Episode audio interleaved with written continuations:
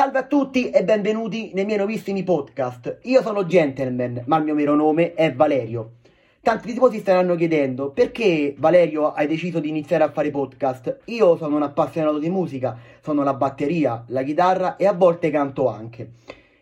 Quindi diciamo che i miei podcast sono molto concentrati sulla musica e si basano proprio sulla musica. Voglio farvi scoprire, diciamo, cose su tantissime cose, tantissimi aneddoti su cantanti, artisti. Ehm, andremo a esplorare gli anni 60, gli anni 70, gli anni 80, fino ad arrivare proprio ai giorni d'oggi, alla musica d'oggi, quindi al rap, alla trap, che tutti questi, questi diciamo, tipi di musiche prima non esistevano. Ma oggi, come primo episodio, voglio parlarvi delle band anni 80, le band più significative per questo anno, appunto gli anni 80, e citarvi il loro album più importante, più, più famoso. Iniziamo con i Duran Duran con l'album Rio. Rio è il secondo album in studio appunto di Duran Duran pubblicato il 10 maggio del 1982 dalla EMI Record. Un album che passa dal New Romantic al Saint Pop. I singoli estratti dall'album sono My Own Way, pubblicato il 16 novembre del 1981, Angry Like Wolf, pubblicato il 4 maggio del 1982, e Save a Prayer, pubblicato il 9 agosto del 1982. E per finire Rio, appunto la title track che dà il nome all'album, pubblicato il 1 novembre del 1982. Un'altra band fondamentale per questi anni 80 sono i Spandau Ballet con l'album True. True è il terzo album in studio appunto dei Bandau Ballet, pubblicato il 4 marzo del 1983 dalla Chrysalis Record.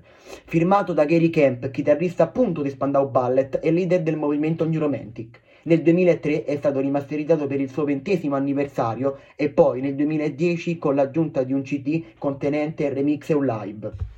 La canzone più famosa tratta da questo disco appunto è True, che dà nome all'album, ed è una ballata di 6 minuti. La canzone fu un successo internazionale, raggiungendo la primissima posizione nel Regno Unito ed in altri 20 paesi, superando Everything Counts di Depeche Mode. Un'altra band importantissima sono U2 con l'album War. War è il terzo album di U2, pubblicato il 28 febbraio del 1983. La rivista Rolling Stones, pensate, lo posiziona al 221 posto dei 500 migliori album. Quest'album parla di politica e di impegno, sociale, di, di impegno sociale. Si sentono molto gli arpeggi della chitarra di The Age e la voce potente di Bono Vox. Le canzoni più famose e conosciute dell'album sono New Year's Day, Two Hearts Beat as One e Sunday Bloody Sunday.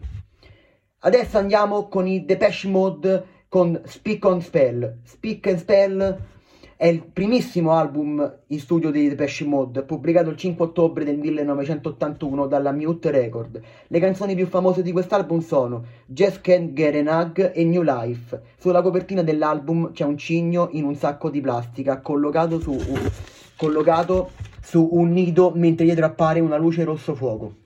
L'autore dello scatto fotografico è Brian Griffin. Arriviamo ad una band dell'hard rock significativo per questi anni 80 e sono gli SCDC con Back in Black. È il settimo album in studio della band, appunto degli SCDC, pubblicato proprio il 25 luglio del 1980 dalla Atco Records. È l'album più famoso della band, con appunto 50 milioni di copie vendute, di cui 22 solo negli Stati Uniti d'America, ed è anche l'album più venduto al mondo dopo Thriller di Michael Jackson.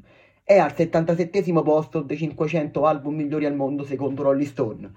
È il primo album senza boscotto alla voce e venne sostituito appunto da Brian Johnson, che poi divenne il suo cantante ufficiale della band.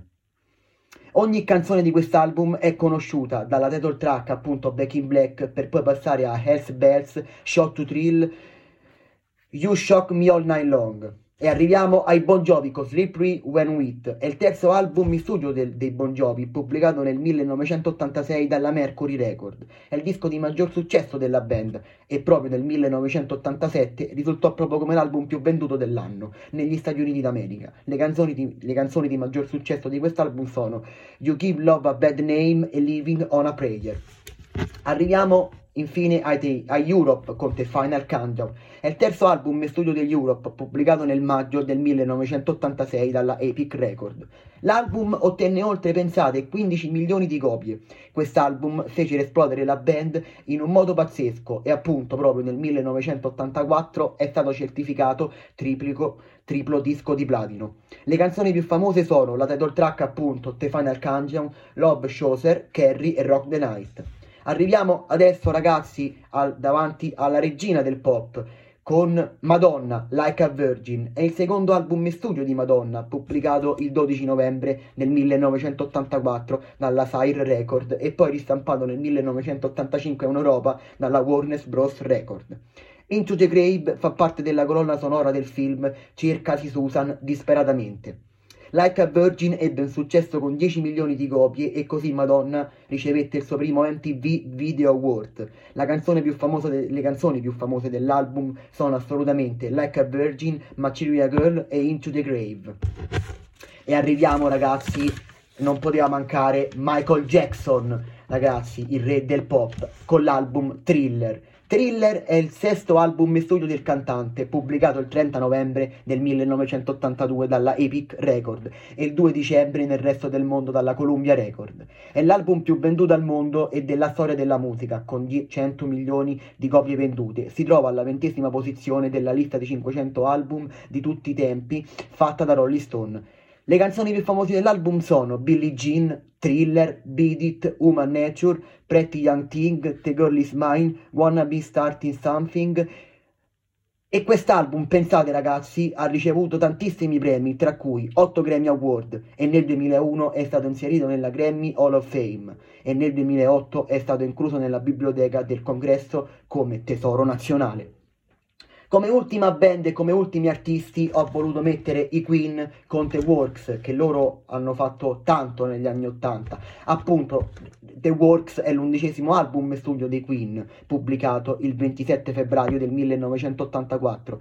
Finalmente, dopo un anno di pausa, erano tornati. Si sentono molto tutte le influenze dei Queen in quest'album, sia dei riff di chitarra e di basso. Le canzoni più famose dell'album sono Radio Gaga, I Want You Be Free, I'm to Fall.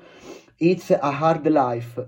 Ebbene ragazzi, ehm, volevo ringraziarvi se mi seguite, se, se, passate questi minuti insieme a me, avremo tanto da parlare, ho tanto da, da dirvi sulla musica, ho tanto da, da, spiegarvi e spero che voi mi seguite, mi seguiate in questa nuova avventura e noi ci vedremo in un prossimo episodio.